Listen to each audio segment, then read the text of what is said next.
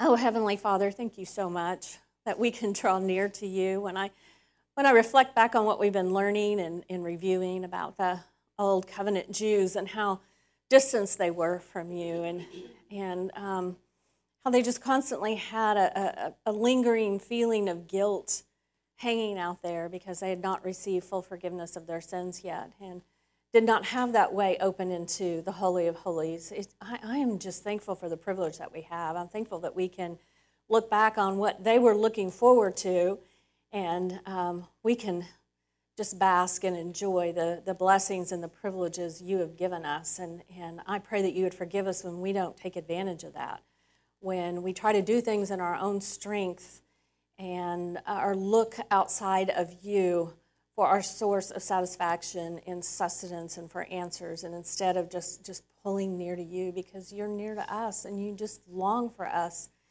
to be in your presence. Father i know i, I have been guilty of that and, and I, I ask your forgiveness for it.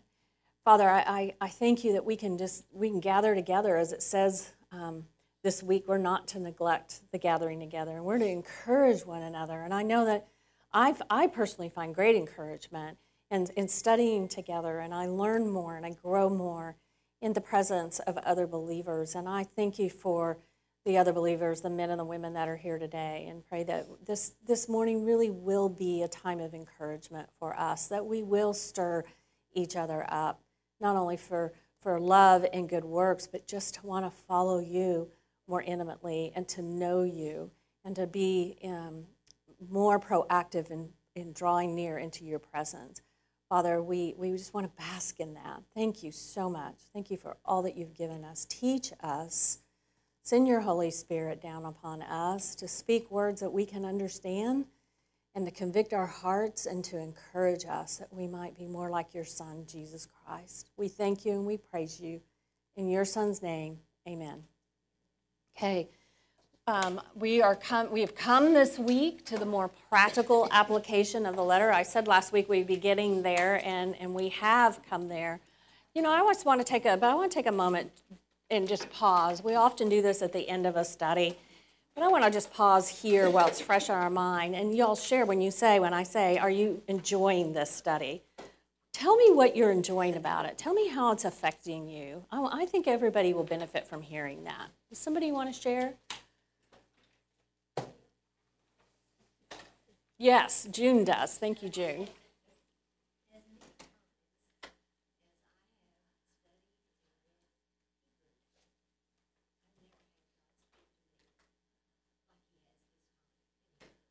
Okay.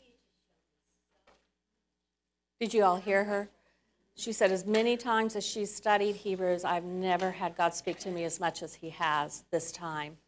Good. Really encouraged you, hadn't He? In your who, who you are in Christ and what you have? Is that, would that be true, June? Okay. Somebody else.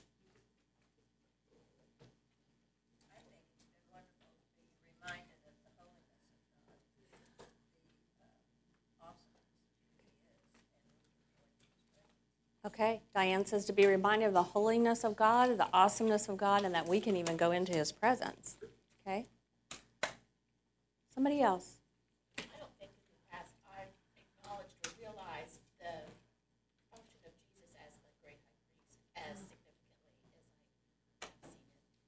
I don't think you do, Jennifer. I really don't think we do. And so I, I repeat this all the time. I don't think you really understand the New Testament till you understand the Old. I don't think you, until you go back and look at the Old Testament priesthood and the sacrificial system and the tabernacle and the law and, and what Old Covenant uh, believers lived under, do you really understand what Jesus did? You have such a greater appreciation, don't you, of here's what I have that they were only looking forward and longing for. And do you really understand what he did? It become, huh? And does. And does. Yes. Somebody else.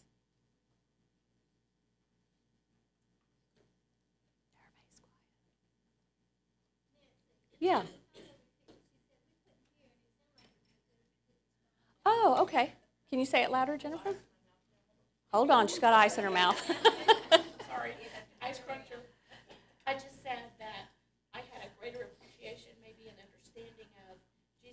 role as the great high priest, but you know, and knowing more about that and just realizing more what he does now at the right hand of God mm-hmm. on my mm-hmm. behalf. Did you hear it this time? Okay. Okay. Okay. I think for you know, I'll, I'll give you a, a, personal application I had just um, early this morning. I woke up very early and was kind of thinking through the lesson, couldn't go back to sleep. I, I had something happen yesterday, which was um, and I want to be careful what I say because people listen to this, but it was very discouraging. It, it was um, very, very discouraging. And, and so much so that as a teacher, it, it, it makes one almost want to say, okay, I'm just done. You know, I'm, ju- I'm just, I'm dropping the mic, I'm done. And, and I was feeling very defeated and, and feeling that, that um, um, warfare that can just weigh, weigh you down. If you, eh, those of you all that experience this, some of the, you all in ministry, you know what I'm talking about, right? And then this morning, as I'm going over the notes, I thought, whoa, wait a minute, Nancy. Come on. We operate from a place of victory. What you're getting ready to go in and tell, teach them those key phrases. We have, we have, we have. And, and, and it's like God got a hold of me and said, Whoa, wait a minute. Satan is not the victor here. I am. I am the victor here. So stand in what you have. Recognize this for what it is. And let, let me be the one influencing how you feel about what, what just occurred last night.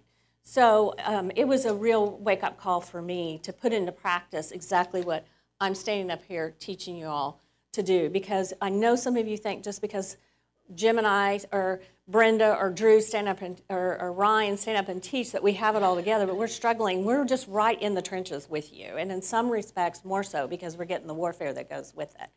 So there's my personal testimony about it. And in the, okay, here's my opportunity to really draw near and really put it before Him. Here's what happened. Here's how it's affecting me.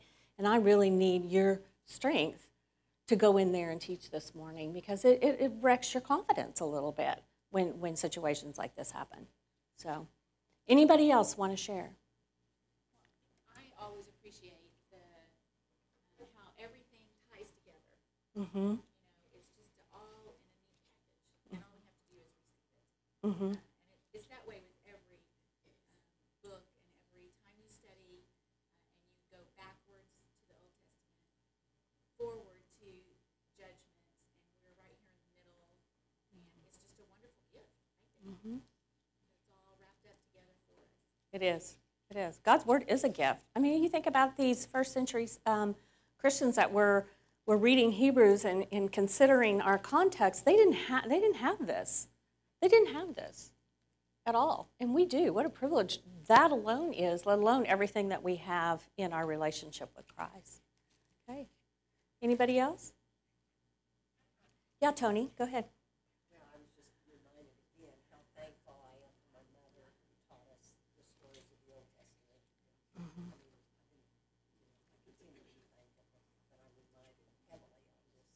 Uh, Tony said she's thankful for her mother teaching her the stories of the Old Testament when she was a little girl, and I've heard her testimony, and she had such a godly mother because those have enlightened what you know from the New Testament, haven't they? Yes, they have. Yes, Phoebe.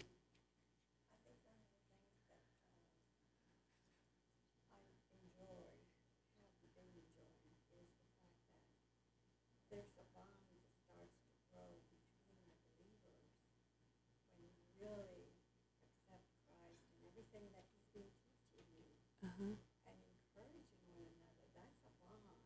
That we have with each other. Yeah. And we're going to talk more about that. BB is saying she's soft spoken, that it's what is impacting her is the encouraging bond that we have as believers with each other through Christ. Would you say that? And how encouraging that is for our journey and for our walk. Is that how you would describe it? Okay. Karen? This is more about the lesson. I mean, Uh huh. I enjoy what I'm, you know, I'm soaking in what, what the message is, but also of the lessons, I enjoy, uh, well, you know, I have to think a little harder on some of the questions, and that's good for me. But I also like the cross-reference stuff that you put here, because it makes me go back and look, and, and it kind of pulls everything into, you know, you know, into view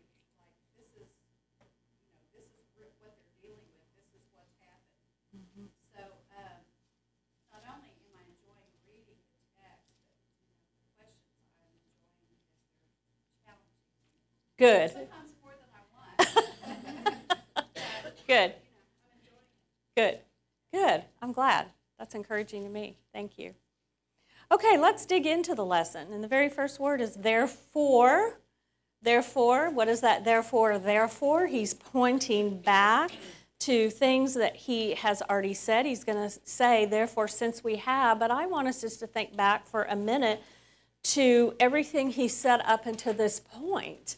Really, in the whole letter because he's making a transition here. He's pretty much finished his doctrinal portions of, of his, his sermon of exhortation. He's given exhortation throughout the book, we've seen that, but he's primarily been focusing on the superiority of Jesus Christ. Because what, why is he focusing on that? This should be top and center of, of our minds. Why is he focusing on that? What's the context of having written this letter even in the first place?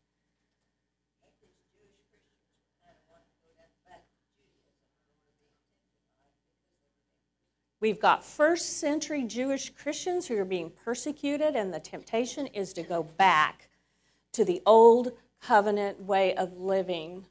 So, to take the path of least resistance and get out from under the pressure. Exactly. So, he's writing to exhort them no, don't go back. You can't go back. There's nothing to go back to. And let me explain why. Because Christ is superior, and what he has done is superior to anything that is back there. So, what are some of the things that we've learned about the superiority of Jesus?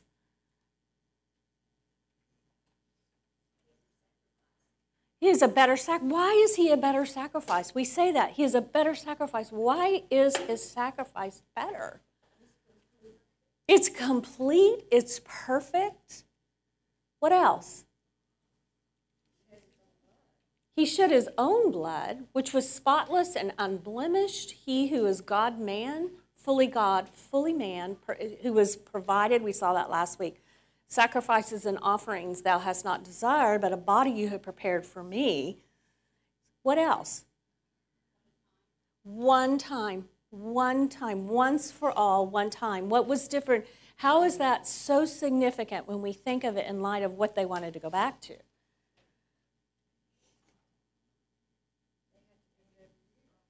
Yeah, yeah, they were doing it daily. They were doing it yearly.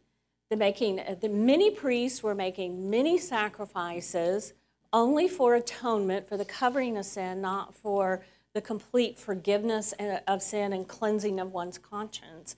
Whereas Jesus, the perfect sacrifice, did a once for all sacrifice of his blood, his body.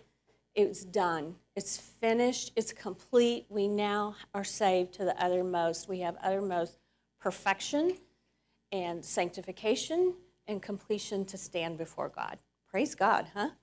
Yeah. Nancy, I have a question. It's sort of off the subject, but is it true that under the old law, these Jewish people, if they committed a particular sin, which is certainly described in Leviticus, which I'm just reading in, uh, they had a cer a specified sacrifice to bring to the priest to offer for that.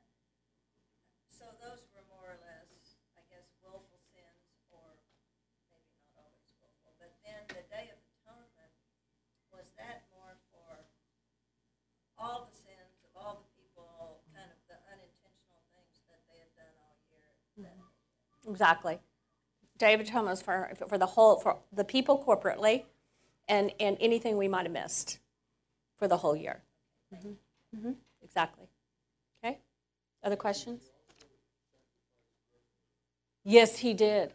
Yes, he did. He sacrificed, his was a voluntary, willful sacrifice out of love for his creation, whereas the animals were not volu- they were not volunteers at all. They were not, did not have a choice in it. Hmm Okay? What else? Think back a little bit to that superiority of the, of the whole new covenant to um, what the old covenant provided or didn't provide. Cleansing of conscience? Yes. Mm-hmm. Mm-hmm. Mm-hmm. What else? Think about that Day of Atonement. Who, who could go in to the Holy of Holies that once a year on the Day of Atonement? Only the high priest. And even he had to go in with a sacrifice. He had to sacrifice for the sins of the people and for himself. And what fear and trembling he must have had to go in. Can you imagine the, the anxiety, almost angst, anxiety, the fear, the awe of, of everyone waiting while he went in? And, and the fear he must have had, the weight of it to go in, knowing if my sacrifice for my own sin was not was not completely pleasing and covering of my own sin, it was not a perfect atonement, I would be struck dead, and they'd have to pull me out. In other words, that the high priest could make a mistake. Yeah. Jesus did never make a mistake. Yeah. And where are the people in all of this? We've talked about this. Where are they? They're outside. They're at a distance, aren't they? Where, where are the new covenant believers? Inside, drawing near. Yes, Norma. Uh huh.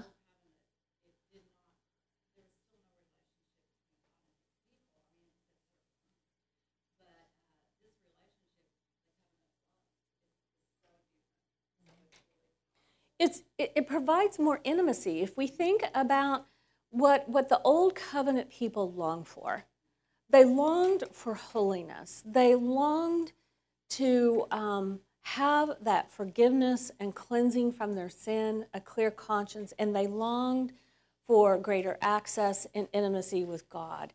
They did have a relationship with Him because He says, I will be your God and you will be my people. And this is how it will look. But there was a distance between them in, in, the relationship. What we have, we do have the holy, holiness, we do have the cleansing of the conscience, the forgiveness of sins through the once for all sacrifice, and we also have free access into the throne room of grace and greater intimacy with God. He wants us to draw near to Him. He wants us to be in His presence. You know, we didn't look at that verse, we've talked about it. When Jesus died on the cross, when He'd given His body and his blood, what happened in the temple? The veil was ripped top to bottom. I mean, if you read about that veil, I've read accounts that it was as much as 18, 8 inches thick. So I cannot imagine the priest going to the temple and seeing that thing torn top. Plus, it was very, very tall. So it was really God showing, I did this. The way is now open. Can you imagine? The way is now open for everybody to come in and have access with me without fear, without trepidation, without anxiety, free access because you have been cleansed, you have been forgiven by the blood of my Son, and now we can have full intimacy me with you, you with me. But we could just stop right there and go home. yeah. So that, that's what they have. And remember, all those things we, those of you all that were in here last semester, we saw, for, this is where you have to have the Jewish mind, the Jewish mind on. Jesus was better than the angels. He's better than Moses. He's better than Aaron. Uh, he's better than anybody they would have held and esteemed as someone to look up to or to emulate. He is better than that because he is the fulfillment. All of that, we saw that in the last, all of that was a shadow of what was going to be reality. He is the reality, capital R. He is it. He is um, everything that was pointing to, He is it, and He is here, and He has provided the way. So, therefore, therefore, what do we have? Okay, confident. What kind? So, therefore, and you notice that key repeated phrase, we have we have confidence. What kind of confidence?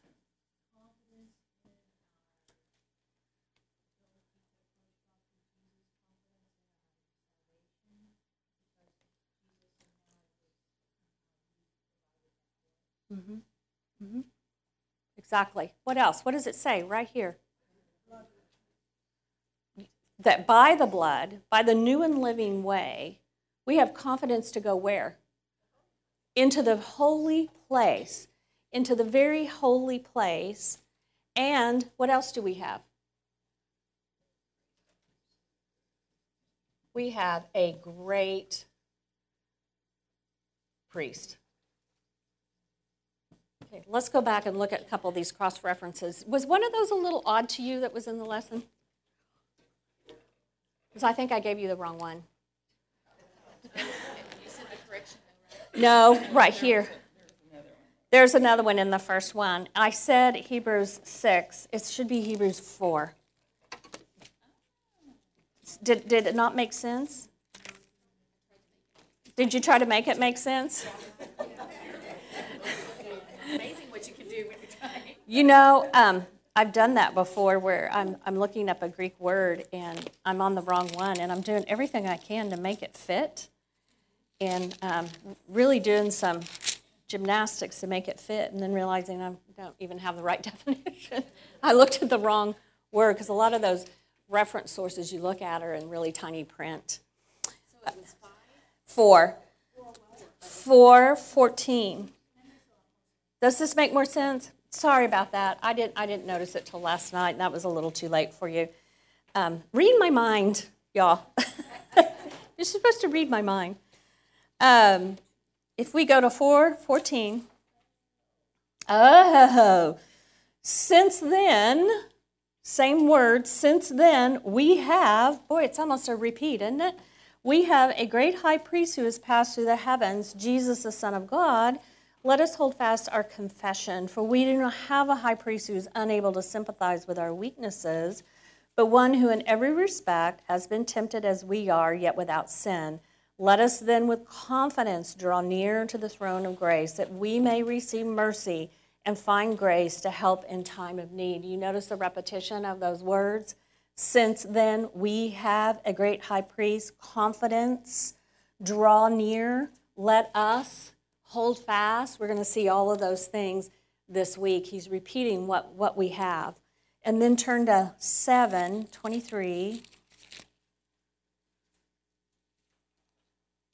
The former priests were many in number because they were prevented by death from continuing in office, but he holds his priesthood permanently because he continues forever.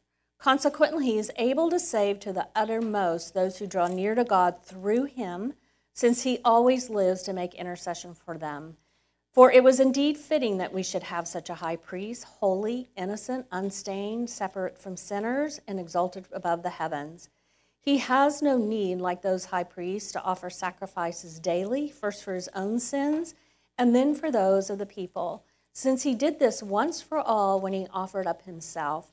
For the law appoints men in their weaknesses, uh, in their weaknesses, high priests, but the word of the oath, which came later than the law, appoints a son who has been made perfect forever. Do you see in both of those? Therefore, back to what I've said all along and how I've proved it with everything I've said in contrasting the old with the new and the superiority of Christ. Therefore, since we have confidence to enter the holy place, therefore, since we have a great high priest, the old covenant um, Jews were looking forward to what they would have one day that they didn't have. We have it. Now that we have it, do you see what he's going to say? What's that? What's that key repeated phrase he's going to start saying now? We're going to see it the rest of the book. Two words. Let us. The, the, the, the salad passages. Let us. Let us live this way. So you want to know what it looks like you we know what it looks like to live as an old, co- old um, covenant believer. We see that. You've lived it. Actually, even though we're not Jews, we've lived it, haven't we? How have we lived it? How have we lived like old covenant believers?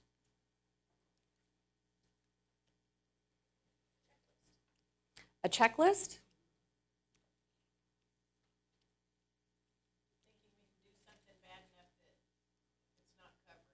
Okay. Thinking we can do something bad enough that's not covered?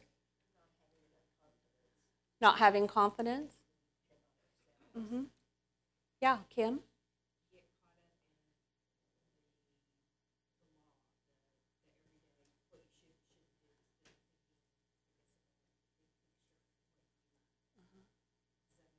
Yeah, it's kind of what we talked about last week. It's exactly what you're saying, but the flip side was what we talked about last week. This is who you are, this is what you have. And when you have a greater assurance of what Christ has done for you and what you have in Him and what your standing is, then you live you it flows you flow out of that. You flow out of the assurance that you have rather than trying to live like a, an old covenant Jew and, and trying to please God or living with guilt all the time, feeling like I don't measure up, that I, I have to do something. Yeah, Tara. Uh-huh.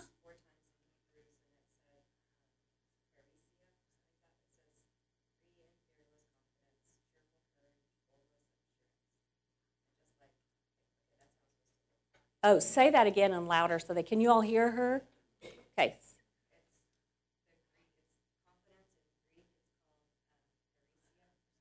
Okay. but it's uh, free and fearless confidence, cheerful courage, boldness, and assurance. Cheerful courage, boldness, assurance, free and fearful confidence. So if you're not experiencing that, maybe we're not living as a new covenant believer. Because he says we have, since we have, he doesn't say since you're seeking, he says since we have. We have the confidence to enter into the holy places. We have the confidence through the new and living way to be in nearness to God, experiencing access and intimacy with our advocate sitting at the right hand of God. Thank you. That's good. hmm Exactly. So let us, how are we to live? So we know because of all, because of everything we've seen clear back here about what Christ has done.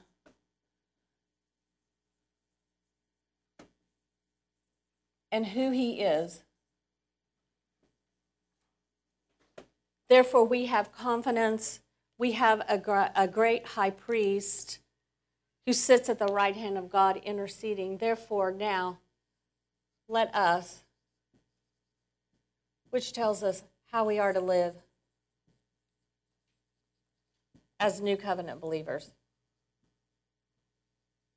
How are we to live? What's the first let us that he says? How do we live in the light of who we are? Let us draw near.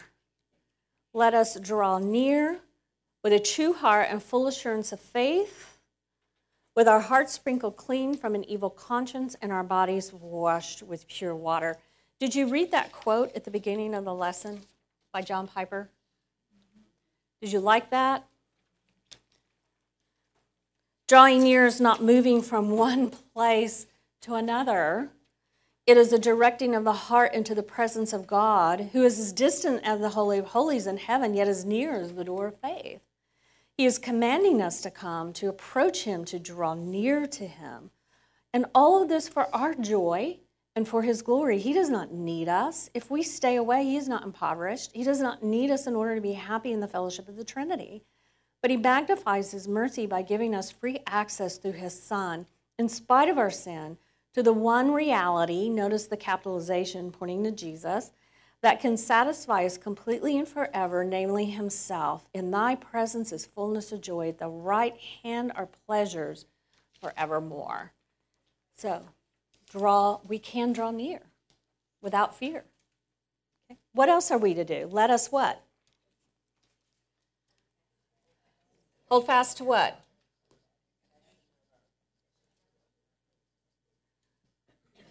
So we are to hold fast to the confession of our hope without wavering. Why? How can we hold fast? What's the encouragement there to hold fast? Because he uses a for clause for what?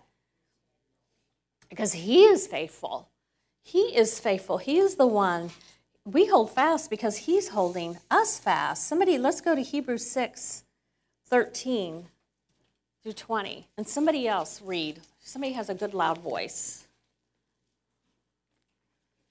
when you get there. Hebrews 6 13 through 20. When we're thinking about He is faithful, this reinforces. We've studied this last semester. Anybody there? Okay, loud and clear, Norma. When God made his promise to Abraham, since there was no one greater for him to swear by, he swore by himself, saying, I will surely bless you and give you many descendants.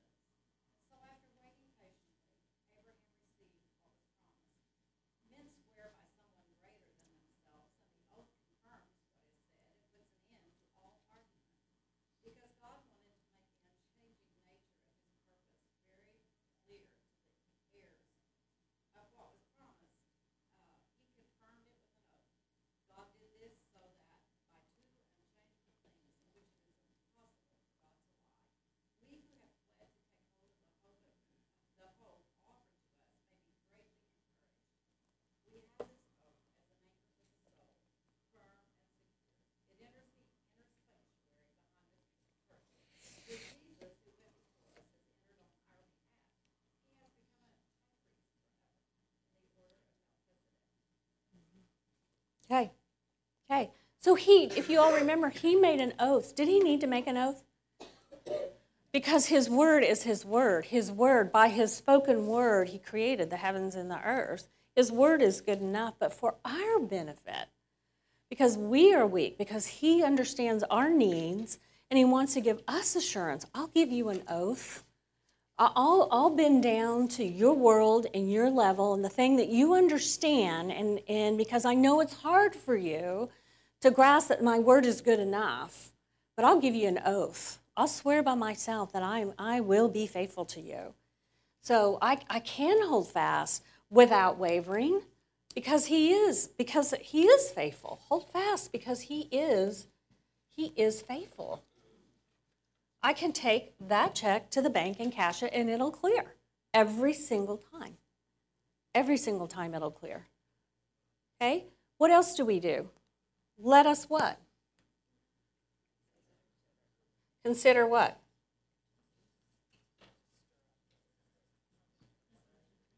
Okay, did anybody look up that word stir up? Okay, what'd you find out?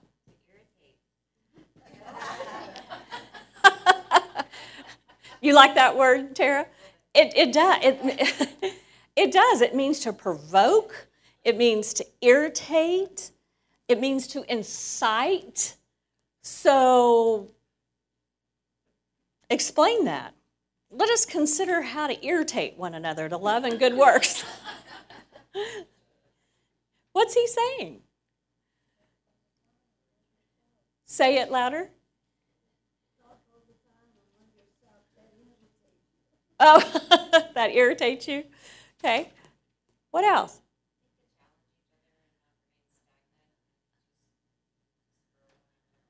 It's it is. Don't remain silent. Spur. It's a positive irritant, if there is such a thing. It is.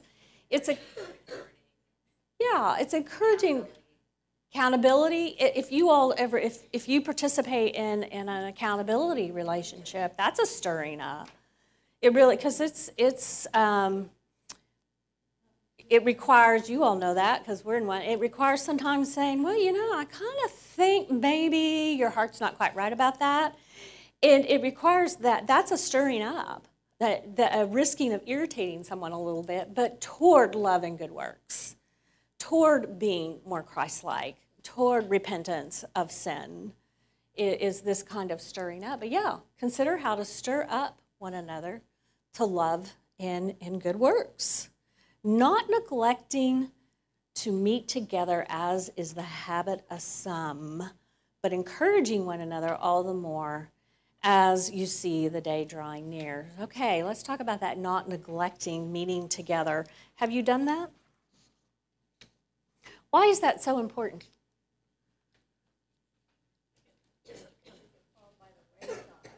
Okay.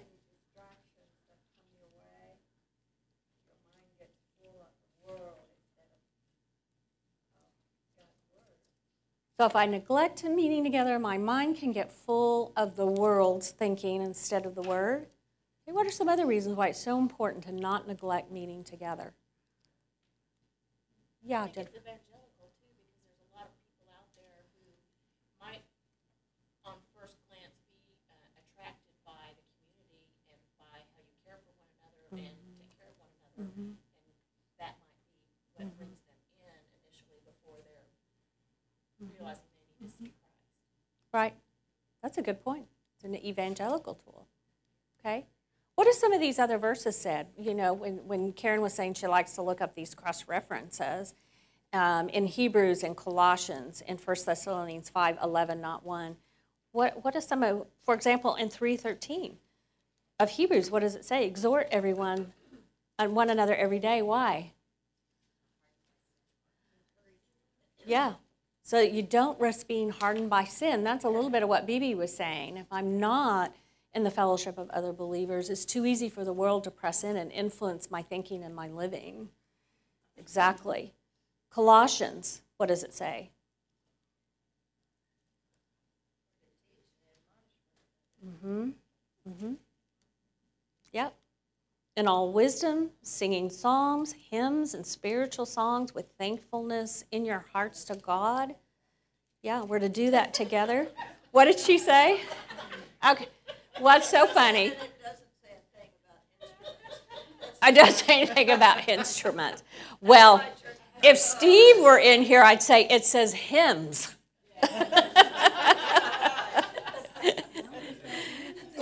It does say hymns. It's biblical. what? Rarely. Rarely. Therefore, encourage one another, build one another up, just as you are doing, it says in, in 1 Thessalonians. So it's not just Hebrews and it's not just these struggling Christians that are told, encourage one another, exhort one another, build each other up, admonish one another. What are some other reasons? I want you to really kind of think a little bit deeper. What are some other reasons? Why is it so important that we meet together as believers? You know, Go ahead. Go ahead. Yeah, and we'll- uh, when we are tempted, I have a, a note uh, by the Sermon on the Mount that says, when we hide, um, we all, uh, we are to hide when we're tempted to show up. And, uh, and show up when we're tempted to hide. show up when we're tempted to hide. Um, Yeah. Because a lot of times we choose to not go because of our feelings, or we choose to not be encouraging to someone because of our feelings, Mm-hmm. um, our humanness. Um, and when we actually do come and fellowship, that's all stripped clear. Okay. It is when we do. It's stripped clear. What were you going to say, Lucia?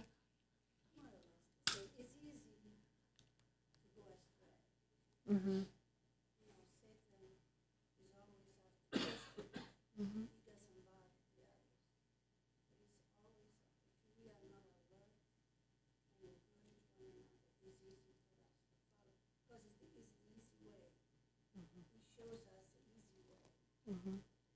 Yeah.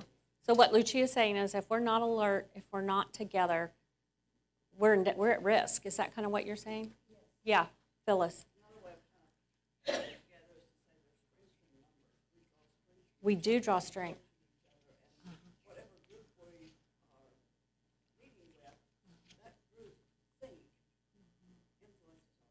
Yes, it does. Birds of a feather flock together. Didn't your mother tell you that? Yeah. on a very just basic, we talked about this in life group on Sunday. Sometimes just out of obedience, it says, do not forsake the assembling of yourselves. And on some days, you know, I just want to stay in bed, read the paper, and drink a cup of coffee, and you know, don't want to be bothered. And those days, I just that that comes to my head. I'm like, okay, Lord, I'm doing this out of obedience. Sorry, I don't really want. I want, don't want to get out of my jammies, but I'm doing it out of obedience to what your word says. Sometimes that's mm-hmm. hon- if I'm honest, that's why I show up because we're supposed to. And those are usually the sermons that like strike my heart. We, we are called to, to corporately worship together. There's something that occurs when we're together as a body. The thing that kept I kept thinking about that maybe I should have put a cross reference in is if you go back to those verses on spiritual gifts, and they talk about how we're each um, Christ is the head, we're the body, we're each members one of the other, and we need each other, and that's why we have different spiritual gifts because each one has to function and work together, and if one is not, the whole body suffers. There's just something I think that just happens. There's I'm like Lynn. There's times I don't want to get up on Sunday morning. I'd rather sleep in, and and I not my I, I'm not I may not like the music, and the sermon may not even do that much for me because I'm tired. I'm sitting there. If I get warm, then I start falling asleep on that soft pew. But but you know what? There's something that just happens.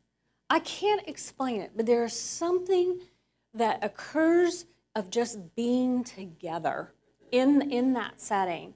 In, in coming together in a Bible study like this, we learn and we grow from each other. Someone over here shares something that was exactly what someone over here needed at that point in their life and in their day. And then also we, I think we, you know, this church is really good, is, is outstanding on good biblical teaching and teaching good theological thinking. We have great pastors and staff that can do that. And we, I think we learn good theology corporately. I don't, I, yeah, you can go home and read a book, but when you're in a class and you're hearing other people, don't you think, Drew? Would you agree with that? There's just more that comes out. Please pipe in anytime you want. Um, that, that happens when we're in a corporate setting. And the Holy Spirit is there with us. Yeah, Norma. I think uh, the one big problem that we, we recognize today with millennials and with the younger people, why, why are there, they not seeing what we see, what you just said, how wonderful it is, it's wonderful together in fellowship and everything. I think today Satan has got hold of them, and, and shame is one thing that Satan will use. Fear of shame is guilty, and that when they come around you, they say, you're just thinking, you know, something bad about me. I think that we older ones, you know, but maybe old. I don't know that you're totally old until. But, uh, you really need to reach out to younger ones and get this message, message across that is, we're not gathering because we're so good. We really gather to help each other have this hope and not shame and not guilt. Those two things are Satan's weapons. Yeah. As you said Yeah. yesterday, trying to discourage you. Yeah. Well, he, he. Right. He does use it. And I failed the test now. I can feel guilty or shame, but no, no, no, no, no.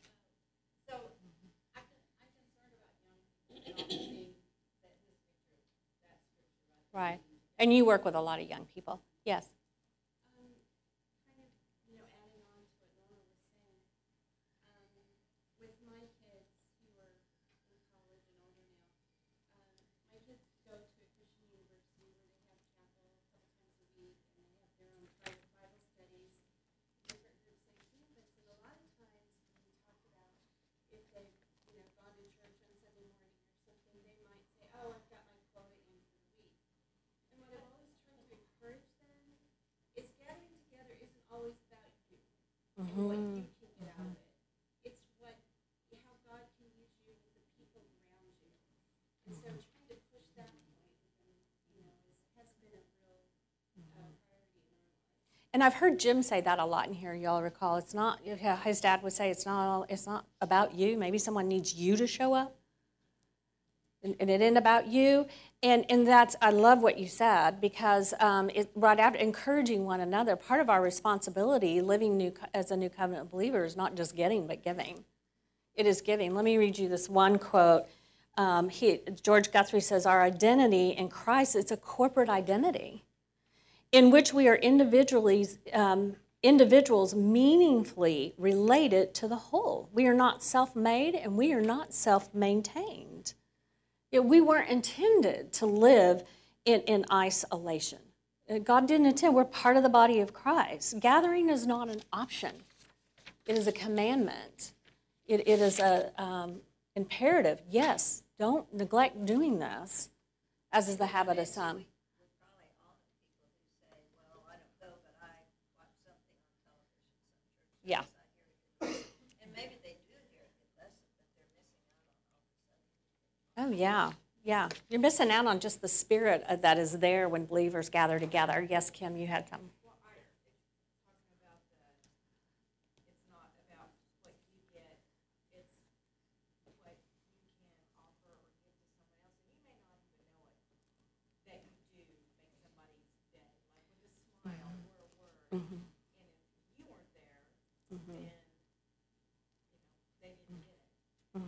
Not to make, you know, individuals more important, but, you know, sometimes there's just, um, you know, those times that you encourage someone by, you know, inadvertently, you don't know it. By saying hello, hi, how are you? And just noticing they're a human being and recognizing they have work, that they're there. I mean, an encouraging word and encouraging action goes a long way. And, you know, I would encourage you on something like that. If someone says something, let them know. Let them know. Say, hey, you know, when you said that in Bible study or when you stopped me that day, you know, I had someone recently tell me, you know, you make me feel like I, I am worth talking to you know, this poor girl just feels like she's really rejected. She goes, you, you really, because I stopped and talked to her. And just, how are you doing? And engaged. She goes, you know, you, you, you really made me feel like I had some worth by doing that. And how sad is that for her? So, um, and we do need the, those encouraging moments because we all, we all struggle. We all struggle. Um, Drew, what, what are you doing the second hour?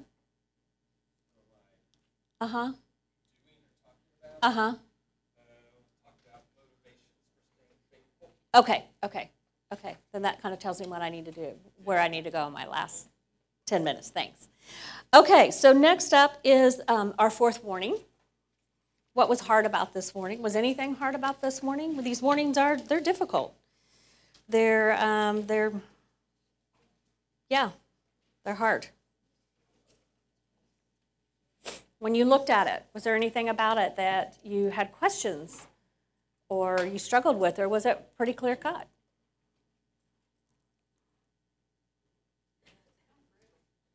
It's kind of what? It's pretty brutal, isn't it? How is, how is it brutal? Yeah, you're not. Who's he talking about? How do, who does he describe here? Do you think? Okay, one person says believers, one says adversaries. So who is he? Who is he describing? An apostate. Okay. Right. Well, we can interpret that different ways too. Well, we kind of interpreted it last uh huh. perfect, sanctified. The, these the warnings are hard. It's like the warning. This one's probably uh, in besides the warning in chapter six that we did last semester is the second most difficult one. But I think we can come to some agreement on some real knowns. What does this? Who we're talking about here? Let's use the words from the text. What are they doing? What are they doing? What do the words from the text say? Yes, they are.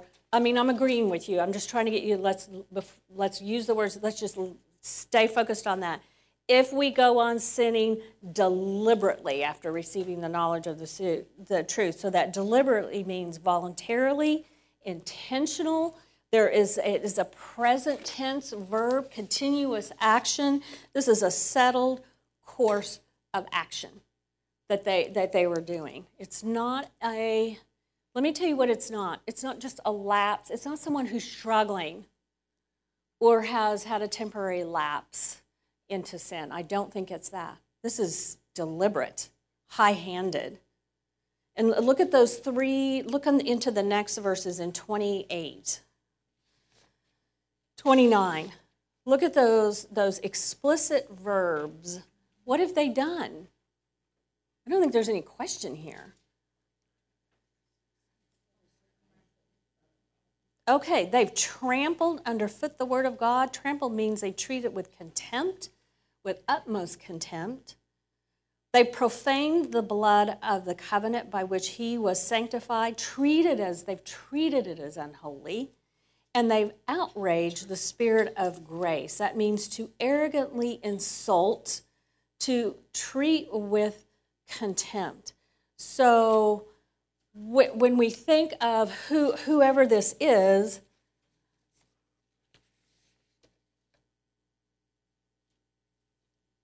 what does it say no longer remains for them?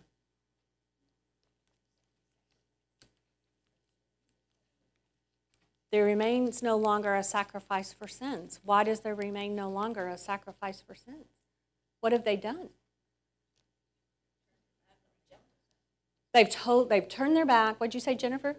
They've totally rejected in the trampling, in the profaning, in the um, outraging the spirit of grace. They've said, "I don't, I don't want that. I don't want it at all.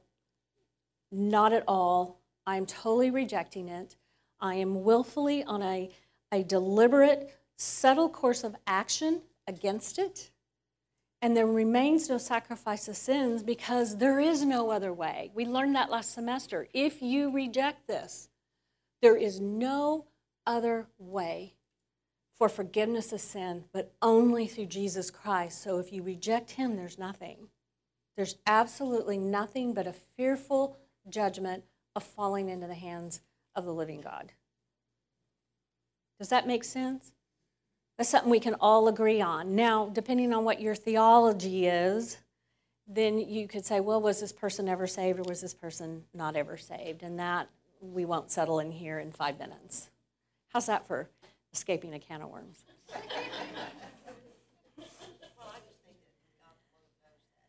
God alone knows that.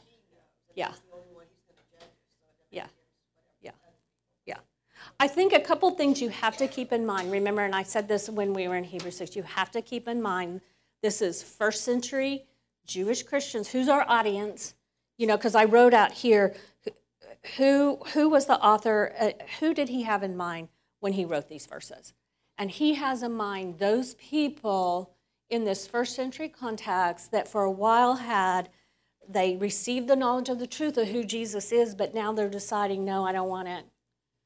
I don't want it at all, and I'm going to walk away from him. He's saying, You do that, there's nothing for you. There is no sacrifice for your sins. And if you go back to Judaism, there's nothing there. There's nothing there. So we have to keep that in mind in interpreting these. And we have to keep in mind, I, I don't see any place in here for someone who's just struggling or who is temporarily caught themselves in a life of disobedience. Because what I see in here, beginning before it and after it, is a whole lot of assurance. You know, and that I like what one pastor I listened to this week, he said Hebrews is dripping with assurance. It's just, it is, it's dripping. What, what does he say? We have, we have, we have, we have. Look at all that we have in Jesus Christ. So there is assurance there. Yes, Tara? It does give some weight to our sin.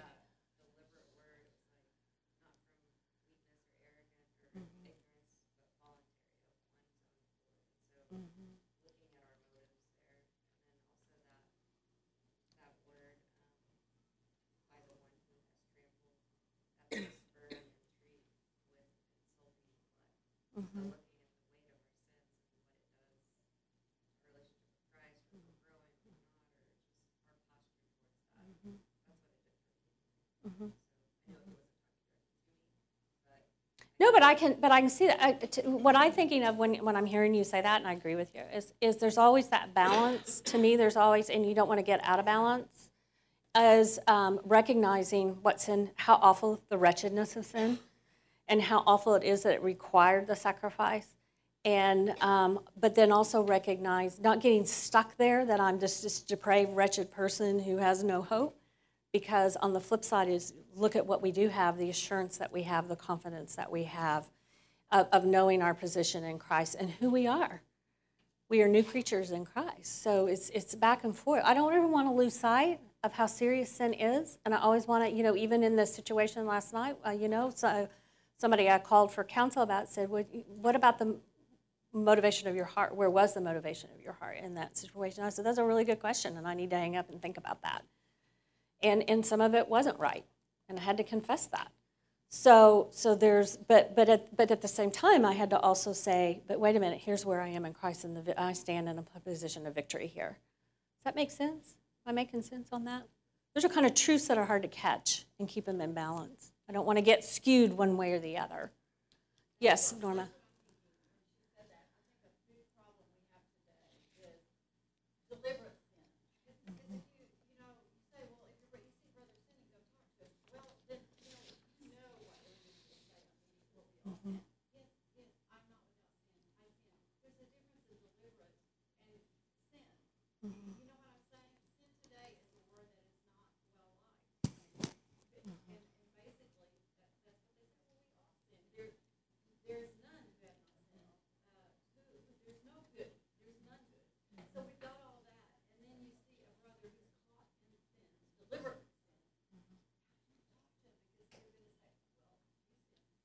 Yeah, that's a whole that's a whole nother that's a whole nother thing too. That is pretty clear what's going on here. I mean, it's it's it's a I'm shaking my hand in your face. I don't want you. Period. Yeah. Deliberate sin. I confess your faults one to another. I watched that goofy show about gays last night on ABC because I wanted to see what perspective it was coming from. Oh, I heard about it, but I didn't watch it. Uh-huh. And it's a little disturbing because they were showing Christians as like, of course, hate mongers. But someone got up at, in the in the movie. Somebody stood up and they were in a just a big. Was it a documentary or a movie? It's a, yeah, a Docudrama. documentary. Yeah.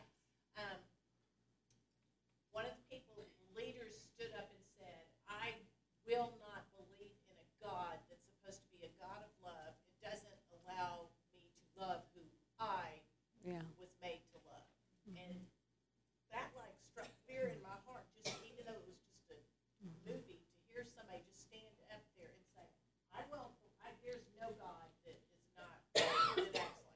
that Yeah. says this Yeah. is wrong.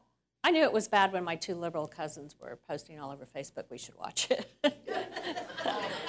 I, I knew I knew that that I that um, I, I didn't need to watch that I wouldn't like it. Okay, let me wrap up real quick uh, and and then give Drew his full time. But it, it goes on. You know, we just ran out of time. It goes on. He says, "But but those those, those words that are so important, the therefores and the buts." Recall the former days. He points them back and he says, "Re- But remember, remember when you had this first love of Jesus Christ and you were willing to suffer for him and joyfully accept the seizure of your property. And you would go and, and, and uh, that word have being partners is koinonia, you know, that fellowship, the sharing in with those who were. Um, um, in prison and then treated so badly. And remember, in these days, prison didn't provide food for you. Somebody else had to bring it from the outside. So these were people taking food and, and blankets and, and things that these people needed to survive into the prison and joyfully doing that and suffering reproach themselves because they were going and helping them. So remember that you did that and therefore don't, don't throw away your confidence don't throw away your confidence which has great reward and then he encourages you have you have need of endurance jesus is coming back he is returning it's just a little while now god's definition of a little while and ours is a little bit different but a little while he who is coming will not delay and he will he will return and he will come from you, and all of this will end. Keep your mind focused on the forward. And then he quotes that famous phrase out of Habakkuk, but my righteous shall live by faith. And if you know the story of Habakkuk, and we'll talk about it next week, in the context of that, they were going to suffer greatly. Habakkuk was going to suffer greatly for what God was about to do to the children of Israel. But he says, My righteous shall live by faith. And looking forward, to what I'm going to do and in hanging on to the promises and hanging on to the fact that that he he is faithful and we'll look at that next week because we'll move into chapter 11 he's going to define he's going to take us through 40 some verses of this is what faith is and this is how you live in the light of it let's look back to how all these people of the old who didn't even they were only looking forward to what would come not what they already what you already have how they lived by faith and stood on the promises of God. And give, he's given them that encouragement. We're out of time. We're going to stop. Take a quick break.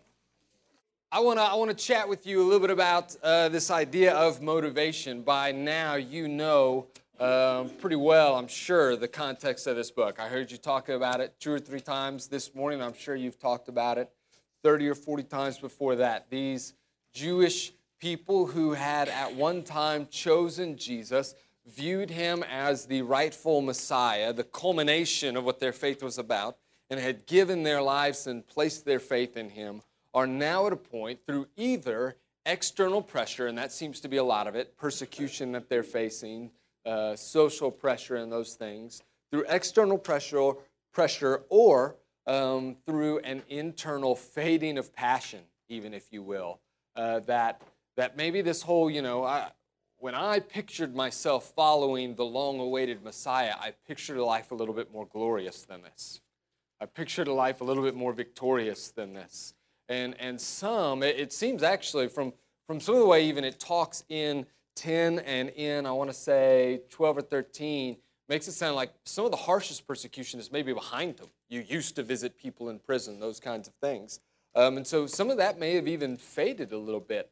But there is a slow and steady wearing down of a person to deal with, uh, to live in a culture, society that does not see things the way you do, and, and that uh, to have a faith that places a strain on your relationship with the people you most love and with your neighbors and those things. And, and so you can see how it would be simple or how it would be kind of easy to, over time, give up meeting with one another, to just not really feel it this morning, to not want to get up and keep doing this thing, and, and to some were, I believe, facing the temptation of a swift and quick rejection of Christ, to just say, I don't want any more of this, and to step away from it back into their Jewish roots. And I believe some were in danger of slowly fading away from Jesus um, as life kind of beat them down. And so they're dealing with this thing, and really, this is, even though we're not in that specific context today, that same issue has been a problem throughout church history. Um, from the beginning, when Jesus um, steps up early in his ministry and he's gaining some steam, but then you see his own family comes and doesn't seem to buy into who he is. They try and bring him back, and then the religious leaders are rejecting him. And so it looks like, man, it looked like this, this ministry was really about to take off. But some of the religious leaders that we expected to love him are rejecting him, and his own family is kind of doubting who he says he is. So maybe this isn't maybe this isn't all we thought it would be. And it's right at that point in Jesus' ministry when he stands up and he preaches the minister, the parable of the sower and the field. And a sower goes out into the field and he and he spreads seed everywhere he goes. And Jesus says, and it lands on these different kinds of soil. The kind of the point is to say, like, not everyone is going to follow this, but that does not negate the truth of it. But but he does list these two different kinds in the middle of it, and that is this, this seed that falls amongst rocky soil that shoots up really quick and then withers and fades. And early on in the church, there, there were people who fit in that category, who grabbed a hold of this and loved it and, and kind of burst forth with this passion and then quickly withered away. And then this other kind of soil where, where it grew up, but it grew up amongst thorns and weeds that slowly over time, the worries of life and the deceitfulness of wealth and whatever else it may be, choke it out. And that faith um, slowly drifts away. Jesus said at the beginning that it would happen. And all the way up today, I'm sure every one of us in here could tell stories of people we knew, loved ones or acquaintances, people we went to church with that seemed to at one point have a vibrant relationship with Jesus. And, and then whether it was out of nowhere and came as this complete shock or surprise to everyone that they rejected that, or whether slowly over time you just saw a little less of them at church on Sundays, stopped showing up to other events, and, and over time they just seemed to drift away from Jesus. This has been um, something that we have faced all, all throughout our history as a church. Um, and, and the truth is, we've probably all experienced um, the temptation of this to some degree. Um, you're, you're not real, you're not a real human being if you have not at some point um, felt a fading of passion and of love in your heart for the things that you once cared about a lot. Um, if you have not had times where you've wondered if this whole following Jesus thing is worth it, um, and, and whether that's for just short glimpses, short seconds here and there, or maybe extended, maybe months or years that you've wondered those things. All of us have faced that temptation. There are some that do not respond rightly to that temptation and they end up walking away. One of the problems is that on the surface, Christianity doesn't seem to, on the surface, seem to offer a lot of motivation for remaining faithful to it. Uh, I, was, I was talking just Sunday with uh, a former student of mine who is, who's in our campus, who's at the table, um, and, and now he's, uh, he's a flight instructor here in town. And he also teaches some class for aviation stuff at OSU. And one of the things he loves about it is that like half of his class is Saudi students. Um, and he loves getting to teach this because it, it gives him opportunities to build some relationships and even share the gospel. And he was telling me about this last semester, this one particular uh, Saudi student that he was sharing the gospel with and getting to have this conversation. And, and one of the things that this uh, student said, and this student is a Muslim, who said, "Yeah, I, have heard about this stuff, this you know the Jesus and the gospel and grace. I've heard this, but I just something about it rubs me the wrong way. I don't get if God is going to forgive you of all your sins. Like, what's to keep anybody from doing the like from from sinning more? What's what's to keep a person going in that to continue in their faithfulness?" I had a friend who's of uh, the Baha'i faith that I was meeting with regularly for, for about two years or whatever. And, and one of the things that he really did not like about Christianity, he grew up Christian, he grew up in a Baptist home. One of the things he did not like about Christianity was watching Christians around him, like a coworker of his, who had decided recently to leave his wife.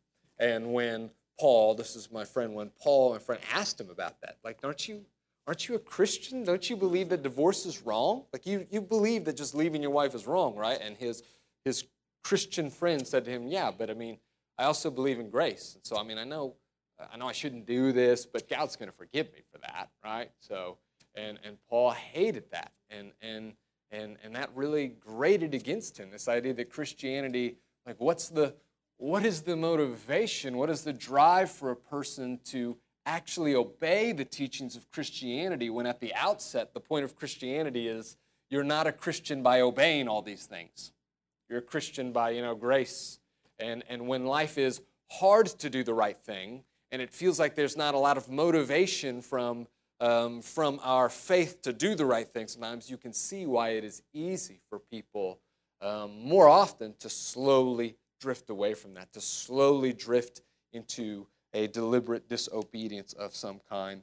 Um, contrast this with, say, the Muslim faith, which is a constant drive and motivation on a person to make sure that they are um, heaping up enough good deeds, that they are practicing the five pillars strongly enough to make sure that on that day when they face judgment before Allah, that they'll be able to display, I, I did enough good stuff. I was a good Muslim. I was faithful. There is plenty of motivation to stay the course in Islam. Um, and so uh, you, you contrast those two, and, and it can be easy to see. So, how does that work for, for Christianity? But I believe that Christianity actually, when we look beyond the surface, actually has very strong motivations for us, very strong reasoning to stay faithful. And our problem is not that there's a lack of things to push us forward, it's that we often take our eyes off of those things. Um, that we do not keep our eyes fixed on the things that properly push us into greater levels of faithfulness and greater levels of holiness.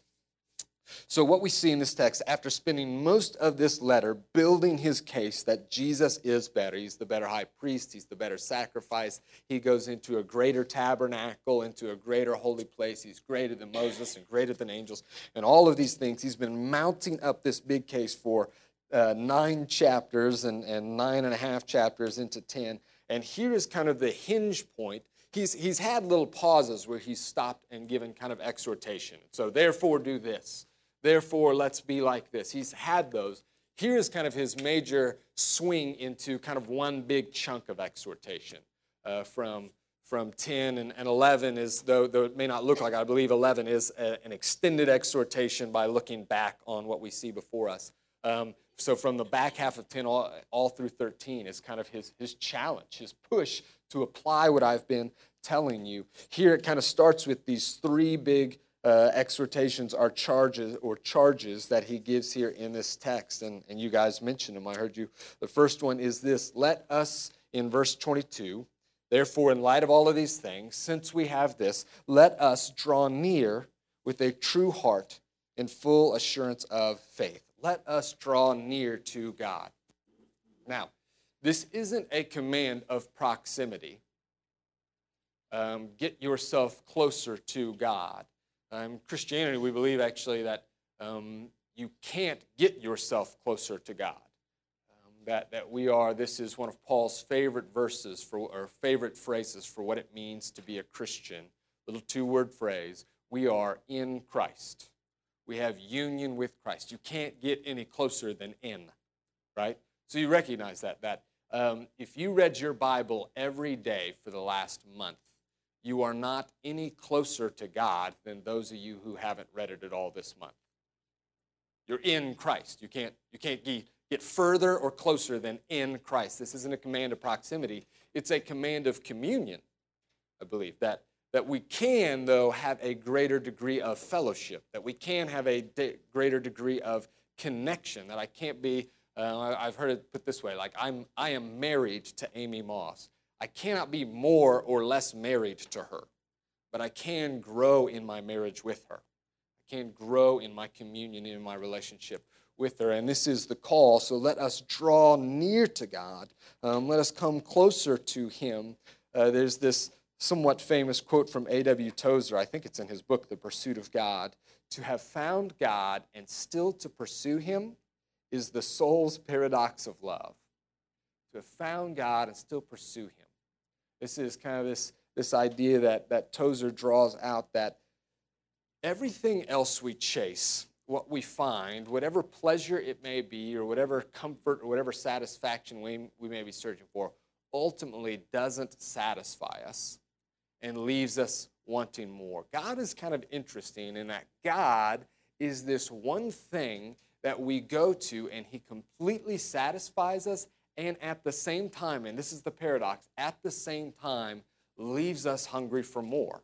Not like an empty hungry like other things do, but this this like I find my desire, every taste of him I get ought to actually increase my love and increase my capacity for more of him. And so um, he says, uh, Tozer says, I find God, and yet the paradox is that I will never stop seeking him, that I want to keep going after him. And this is the command um, that, that our writer gives to us here. The writer says, Chase this. You, you have God, now chase him. Do not stand still in your faith continue on. We seek to know Him so then in His Word. We seek to draw near to Him in worship. We seek to draw near to Him in the fellowship of believers. We seek to be near to God in our obedience to Him, to loving, uh, to love Him through obedience. And this is the first exhortation that the writer gives. The second is this hold fast to the confession of our hope without wavering. That's verse 23. The confession of our hope would be specifically like the confession of faith. All the truths that I've been giving you for the last 10 chapters about who Jesus is and what he's done, hold on to that.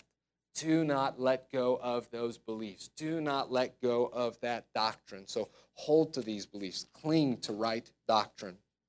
And the third charge is consider how to stir one another to love and good works. And you guys said it. The word there is uh, to irritate or agitate. And that's, I think, old, old NIV, I don't know if new one is still this, is spur one another on, kind of, which may even be a, bad, a, a good idea, that, that kind of giving a, a, little bit of a kick, a little bit of a poke there to, put, to kind of push forward in this. Um, this is the idea here is that what the writer is calling is not a bunch of individuals. He's not looking at a group and saying, you follow Jesus and you follow Jesus and you hold fast to Jesus and you hold fast to Jesus.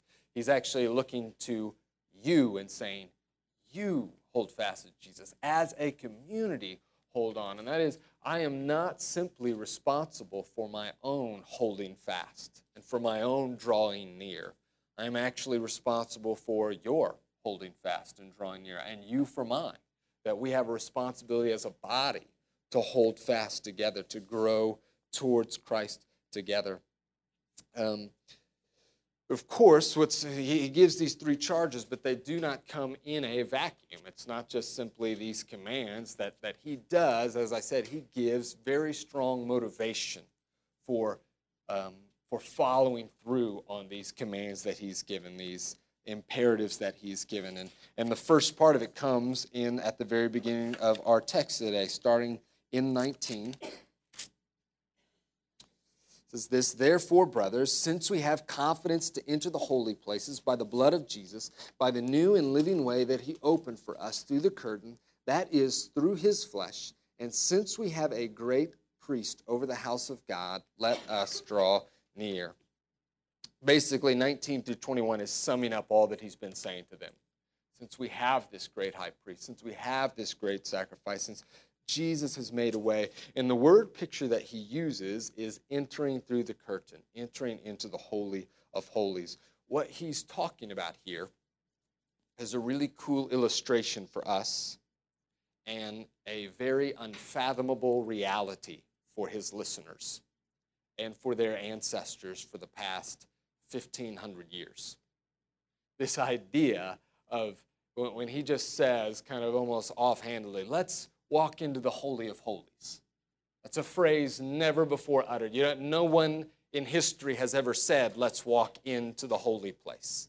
Because only one person could, so you can't ever have a two, let's do this. And that one person can only do it once a year, as you talked about the high priest. And so this Holy of Holies split uh, from, from the beginning of the time that God led his people out of Egypt and established his tabernacle among them. Yes, he came and he dwelled among them, but he was always separated from them by this giant curtain, two of them actually. One to go into the first room there, the holy place, and then this other really giant, thick one, 60 feet high curtain um, that separated even that, that first room from the Holy of Holies, where the Ark of the Covenant, where the presence of Yahweh was said to dwell. And so from the very beginning, God said, I'm with you, but at a distance.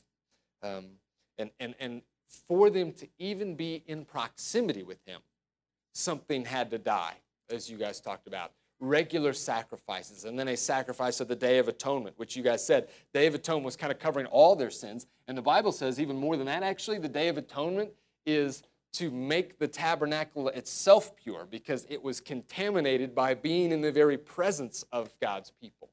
And so, to even have a house that can hold God, you're going to have to slaughter some animals. In order for a priest to even go through, he's got to sacrifice a bull for himself. There's nothing necessarily special about that high priesthood in and of itself. He still needs a sacrifice to walk in there. And so, this was just to be near him. This wasn't even to be with him. No, no.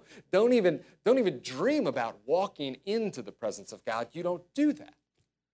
Shortly after the tabernacle was established, and, and we don't know how long, it comes to the very next chapter. Leviticus 9 is when Aaron and his sons are ordained as the priests and the priesthood establishes. Leviticus 10, so it could have been the next day, it could have been within a week, we don't know, but the very next chapter two of Aaron's sons, I believe it's Nadab and Abihu, um, offer, it just says, unauthorized fire there at the temple. And we don't know specifically. There's some hints to say that they were drunk in the presence of God. There's some hints that, that they did one of the practices wrong. Whatever it was, they got careless in the presence of God. These are the priests. These are the people who are allowed to get at least to the first level there. We're supposed to be a little bit closer. They get careless in the presence of God, and fire comes out from the holy place there, comes out from the presence of God and devours these people. A week in to the priesthood, a month in to the priesthood, something like this early on. And from the beginning, the Israelites understand we can be sort of near him, but we can't be, we can't be with him. And, and you don't even like, you, you don't just waltz into the presence of God. You don't even get close to the presence of God in any sort of careless manner because even those that He ordained to be able to do it, when they got careless, faced the consequences quickly. Um, that's why I always think of Isaiah 6 when I think of this, that Isaiah says in there that in the year that the king Uzziah died, I saw Yahweh himself seated on the throne, and the uh, and the train of his robe filled the temple. So he has this vision of God sitting there in the temple. And Isaiah doesn't say, like our worship songs might say, This is so good, draw me near, Lord. I want to see more of you. Open my eyes, Lord, so I can see. No, instead he says, Oh, no. Says, Woe to me. I can't, this isn't, this isn't good. I should not be here. I know what happens when people get this close to God He says, I'm a man of unclean lips and I live amongst the sinful people. He knows what the punchline is. He knows what's supposed to happen, and that is that he's supposed to die in the presence of God. That's their reality. And so don't, this is a beautiful picture, but, but recognize the craziness of this picture as he describes. So let us walk in there with confidence. That right there, that word, is a word probably never used before when it came to talking to God, when it came to walking towards the presence of God, to come to Him with confidence. No, no, no. You come to Yahweh with fear and trembling and awe. We still do those things, I hope. But there's a measure of confidence that is given that, that for 15 centuries had never been experienced. He is describing a reality that is amazing. The motivation here is grace. Grace is the motivation for being faithful, with two kind of related nuances to it, I think, in this passage specifically. The first is the ability itself. So, why draw near to God? Because for the first time ever, you can. Why wouldn't you? I think of uh, Acts 4 when Peter and John are walking into the temple and there's this beggar sitting there, and, and he's a lame man who hasn't walked his whole life, and, and he asks them if they've got any coins that they might be able to give to him, and, and Peter says to him, and I always, for whatever reason, I, I always quote Jesus in the King James here, silver and gold have I none, um, but what I do have, I offer to you. In the name of Jesus, I say to you, get up and walk. And this man gets up and walks, but he doesn't just walk. It says that he follows them into the temple courtyard. It's like jumping up and down, right? And the question, why, why is this guy jumping? And the answer is because he can. Like, why, why wouldn't you do that when you haven't been able to all your life? And that's the same idea of the, the motivation that the writer of Hebrews is giving to his audience here. You've got the opportunity to draw near to God in confidence. Why wouldn't you? Why would you step back on that? Let the very fact that it's possible for you now be a driver, be, a, um, be an impetus, something that pushes you forward to doing it now because you have that chance. And the second nuance to this is that I think the, the writer is trying to stir up gratitude in us as a motivation. That is, in light of all that Jesus has done for you, why would you not be faithful to him in response? The person who says, if all my sins are forgiven, then why should I obey, is missing what's right in front of them. Uh, my wife will tell you that I'm the world's worst finder of anything in our home. Uh, that that that I cannot like I can you know and, and probably most of you could say this about your husband that like I have this weird ability to look directly at the thing that I'm looking for and not see it right. Um, so what? yeah, yeah, it is, and, and this is and this is like um, my uh, the problem is Hudson. He's got he, our son's got the worst of both worlds because my wife is really good at losing things, and I am really bad at finding things. And our son has inherited her ability to lose stuff and my ability to find stuff, and so he's just going to be in trouble for his whole life. But but literally, what, what what's happening there is I'm looking directly at the thing and not seeing it. That's what's happening when somebody says, "If all my sins are forgiven, why should I obey? No, no, you're looking directly at the reason to obey because all your sins are forgiven. And you're staring right at it and you're not seeing it. This is the idea that the Bible brings to us over and over and over again. It is one of the biggest motivations in all the New Testament. Romans 12, 1. Therefore, in view of God's mercies, let us offer our bodies as living sacrifices. Because of everything He's done for us, let's give everything back to him. 2 Corinthians 8 9, God, uh, Paul is challenging the church there to give, and he says, Here's why because you know the grace that Jesus gave to you. Because he, he was rich, he had everything, and he gave it up for you. And so, therefore, does it not make sense? Does your heart not overwhelm, like get overwhelmed with gratitude and want to give back to him? Doesn't that make sense? And this is regular motivation, Titus 3 3 through 8. It's one of my favorite little kind of, um, I don't know, I don't know if this is completely the gospel in a nutshell, but one of the coolest little pictures. I'm just going to read it to you. I, I, I stumbled upon this uh, five, six years ago, and it's been one that has stuck with me a lot. A great kind of summary of what happened for us in Jesus. Yeah, Titus 3 starting in verse 3. And we'll go through 8. I'm going to read it all the way through. For we ourselves were once foolish, disobedient, led astray, slaves to various passions and pleasures, passing our days in malice and envy, hated by others and hating one another. But when the goodness and loving kindness of God our Savior appeared, he saved us.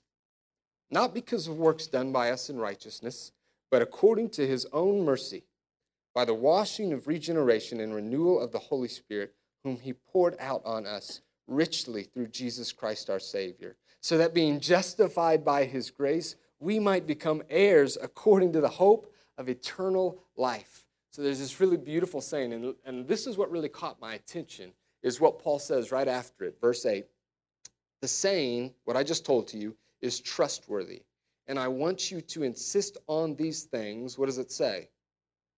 So that those who have believed in God may be careful to devote themselves to good works. These things are excellent and profitable for people. So Paul says if, if you want God's people to devote themselves to good works, remind them, preach to them all that Jesus has done for them. And that pushes us on to want to obey him, to want to be faithful to him. Uh, I am so grateful for um, men like Timothy Keller who have really opened my eyes in the past six, seven years to the beauty of gazing on the gospel, gazing on grace as a means to push me into greater obedience to God. And I, I really have loved that concept and tried to really grab a hold of it. But I will tell you that it has not been as simple and beautiful and, and worked quite as smoothly as I thought. I really thought that, like, if I could really get my heart and my mind around the good news of the gospel and get my, my heart and mind around grace, then gratitude would just well up in me and the good works and the obedience and the faithfulness would just naturally flow out of it. And, and while, I, while it really does help, and while it really is important, and, and, and why it really um, does push me, it has not, it has not just created this amazing, um, grateful, obedient person automatically like that. Even this beautiful and amazing motivation does not solve all my problems.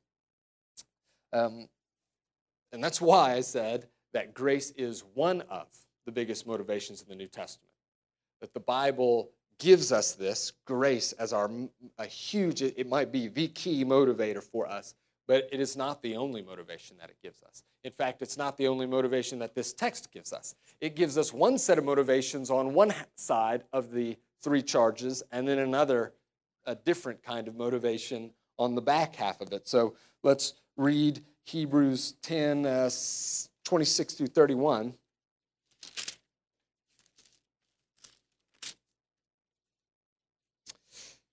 Um, says, For if we go on sinning deliberately after receiving the knowledge of the truth, there no longer remains a sacrifice for sins, but a fearful expectation of judgment and a fury of fire that will consume the adversaries. Anyone who has set aside the law of Moses dies without mercy on the evidence of two or three witnesses. How much worse punishment do you think will be deserved by the one who has trampled underfoot the Son of God and has profaned the blood of the covenant by which he was sanctified and has outraged the Spirit of grace? For we know him who said, Vengeance is mine, I will repay. And again, the Lord will judge his people. It is a fearful thing to fall into the hands of the living God. So, why remain faithful to Jesus? Here's another reason because judgment will come on those who don't. Because there is nothing left but a fearful expectation of judgment and a fury of fire that will consume those who don't. Now, verse 26 is an interesting one.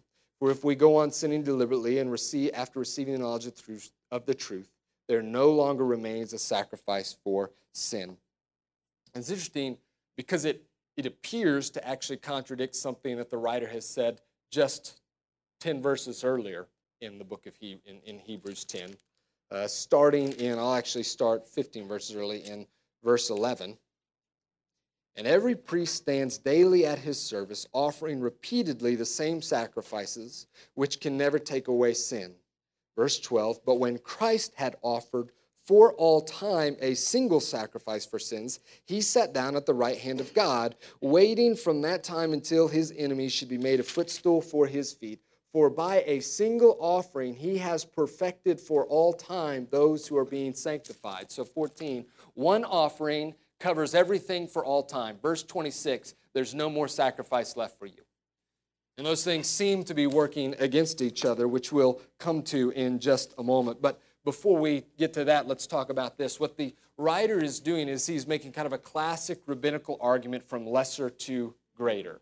Jesus says this if uh, you, as sinful earthly fathers, know how to give good gifts to your children, how much more will your Father in heaven give good gifts to his children who ask of him? This was, this was a practice that the rabbis used a lot. If something is true in case A, a small thing, how much more true is it, true, uh, is it in case B, which is a bigger and greater thing? And so, what the writer says here is if it was true of the law that when you rejected it, that you received condemnation, how much more true of the very one that all of the law and the prophets was pointing to? He, he uses this phrase, how much worse? How much worse will the punishment be for that person who rejected those things? Uh, how much worse do you think will be deserved by that person? You, I, I heard you talk about it a little bit, and I'm sure you, you touched on it more in depth in Hebrews 6, that when we come to this idea of perseverance and the ability to lose salvation, all those things, there are basically three major positions on what, what we may call perseverance. Um, whether or not a Christian stays a Christian for good. And the first one is uh, what we call unconditional perseverance.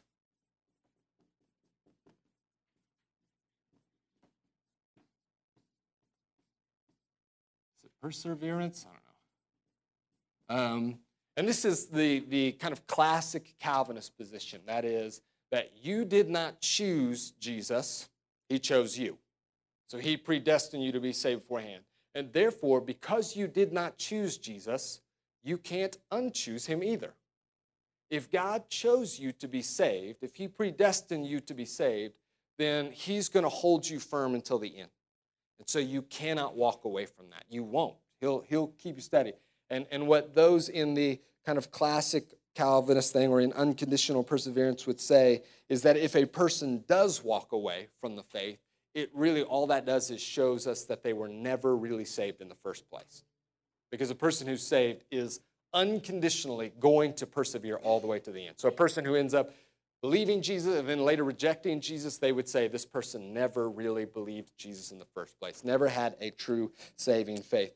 Um, the second position is what we call free grace doctrine. Um, and that is that one that we can choose Jesus, but we cannot unchoose Jesus.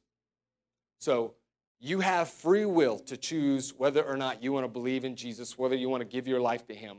But once you have made that commitment, you are good for forever there. The, the other kind of term for this is once saved, always saved.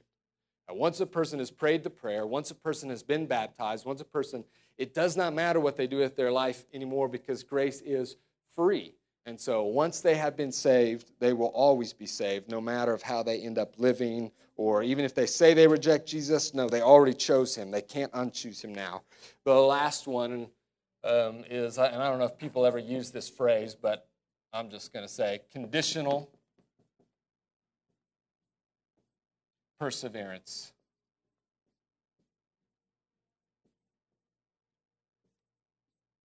And by perseverance, just, just to clarify, what we mean is a person perseveres all the way to the end, that they remain a Christian. Um, and so conditional perseverance is so this is you, you can't choose Jesus, so therefore you can't unchoose him. This is you can choose Jesus, but you cannot unchoose him. Conditional perseverance is you can choose Jesus and you can also unchoose him. That you have free will to say, I want to place my faith in Jesus. And you also have free will to say at some point, if you choose, I reject him and I don't want him. Or maybe not even to straight up say that, but to live a life that says that. To have a life full of rebellion and unrepentant sin that just continues to live as though you're Lord and he's not. Now, I, when we say, like, we talk about can a person lose their salvation? It's kind of a weird way to phrase the question because I don't believe you can lose your salvation like you might lose your keys, right? It's not one of those things where you look up one day and go, where, where did I put that? I can't, you know what I mean? Like, how did that get away from me? It's, I don't think it's one of those things. I really do think it is a willful, we, we say a deliberate rejection of Jesus, whether that is in word, where I say, I no longer want him, or deliberate by my lifestyle that says I want nothing to do with him and to push away. I believe, just you know, I believe that there is legitimate, a lot of people see this as kind of the midway. This looks on first glance like this is the happy medium between these two. But actually, these two are much closer together than this one is. Because both of these ones say the same thing. You cannot live your life, you cannot say you're a Christian and then live your life however you want. Both of these ones say, if, if you are a Christian, you will live like a Christian, right? Um, and so, this I believe that there is good biblical reasoning for either of these. I can totally see how a person gets here when they read the Bible, that, that if a person is saved, that God will keep them saved, and, and, and if they walk away, it means that they were never really saved. I can see how a person gets there. I also believe that there's good biblical reasoning to believe this. I land, and you know, probably most of most of Sunnybrook and Sunnybrook staff lands here on three. Um, and one of the major reasons I land on three is because of the book of Hebrews.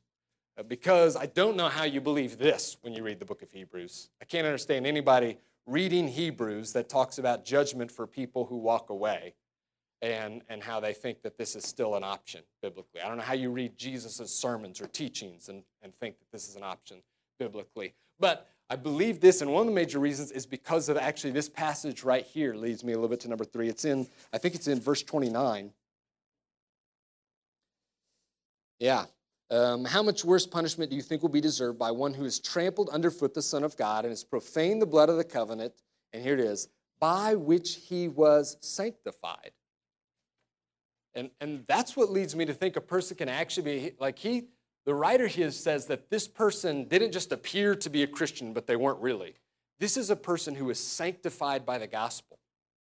This is a person who like had been made holy and, and chose to. And so for that reason, that's why I land on three here. And I that's, that's not my main, this whole thing is not my main point of where I'm going. But wanted to throw that up there for you. So the Bible, though, what I, what, I'm, what I do want to get at is the Bible does not mind, and by this, I don't just mean the Old Testament. The Bible has no problem with using punishment as a motivation for obedience. Fear of judgment, fear of punishment as a motivation for us. Hebrews 6 said it. You guys studied that one. Hebrews 6 that when a field is there and the rain falls on it, kind of uh, representing like the gospel and God's blessings and the Holy Spirit, when the rain falls on it, it produces a fruitful crop. It is blessed, it is loved, it is treasured. But a land that receives all of that and produces nothing but thorns and thistles, all it's got coming to it is getting burned up.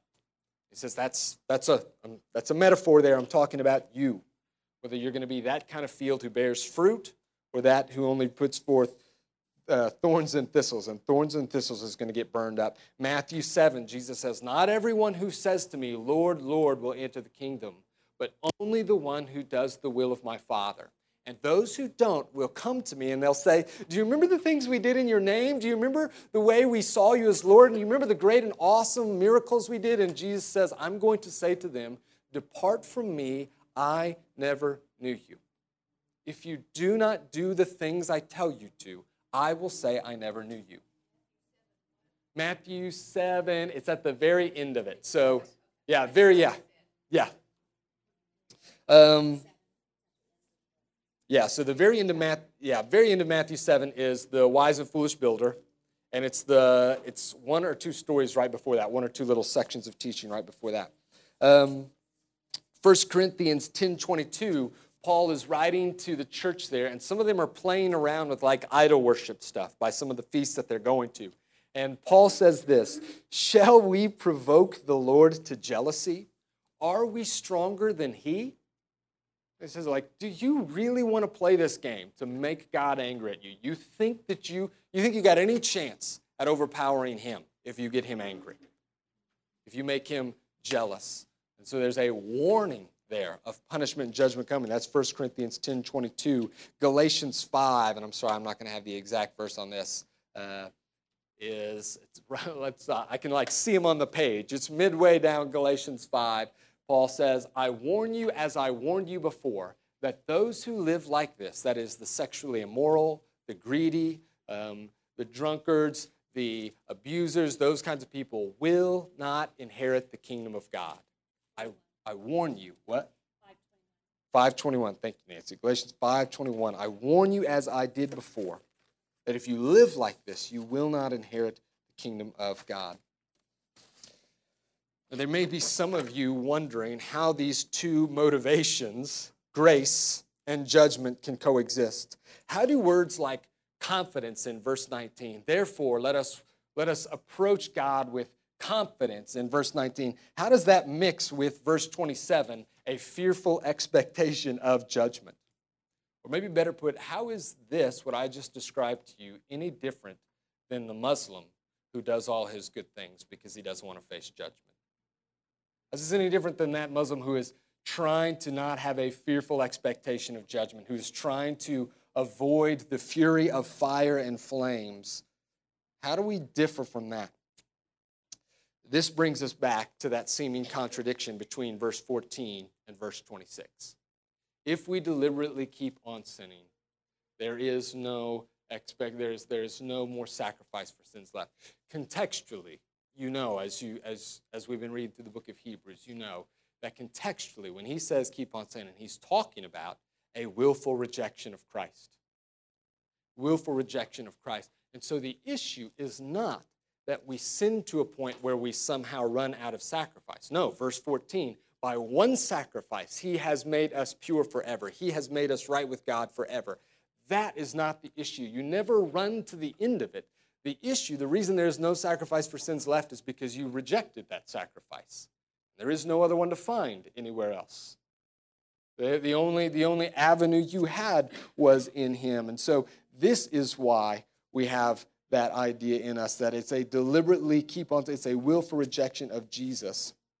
And that is why we're different than the Muslim, because we are not nervously piling up all our good deeds, hoping to mount a good enough case for God when we get before Him. No, no, that case has already been made for us. Jesus' death is what made for that. So I obey and I want to stick with him, but I'm not, it's not like I'm trying to get enough good things in to be okay. It's not like I only have so many strikes in my sins before I run out of those things. That's not true for us. Um, recently been introduced to this hymn, I think it's called Resting Place. And the chorus goes like this I need no other argument, I need no other plea. It is enough that Jesus died and that he died for me.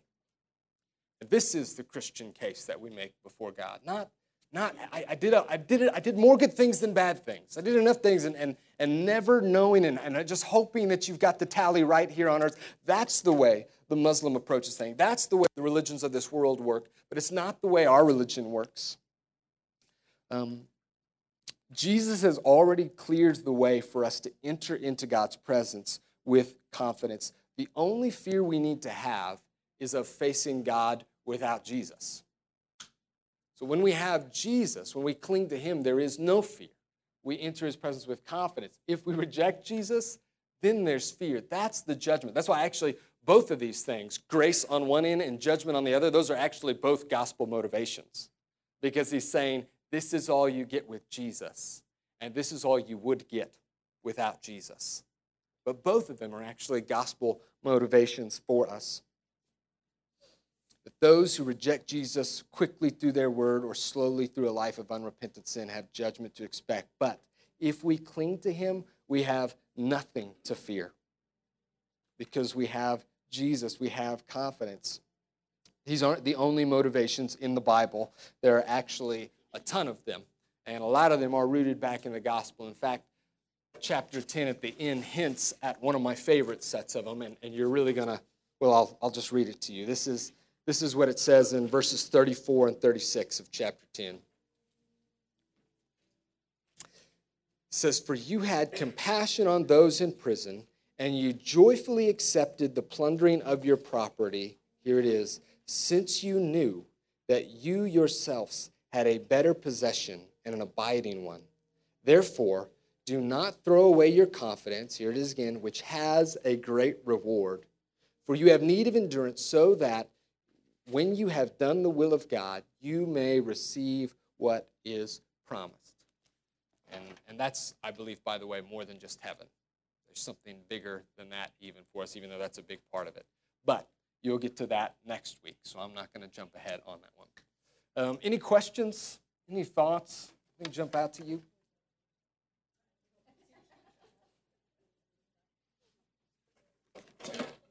All right. I think we're done. You guys pray us out or anything like that? Or I will, I will, I will pray us out.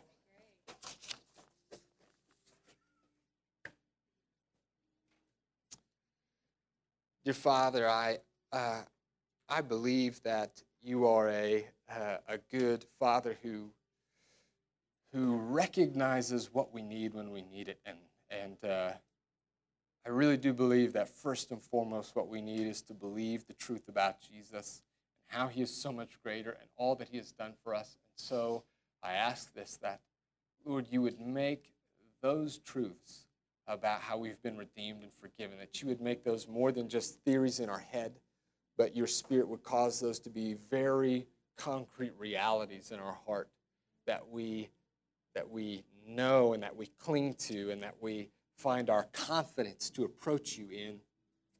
Um, let us all believe the gospel more, but um, I also know there are times when I just need kind of a kick in the pants, and I just need to, to recognize that I don't want a life without you. I want a life clinging to you, and that everything you offer is better than that other kind of life. And so, Lord, I, I pray that we would be open to, to even uh, fear of, uh, of rejecting you, and that that would draw us to want to draw closer and closer to you. May your spirit motivate, motivate us uh, as we need it in, in each point.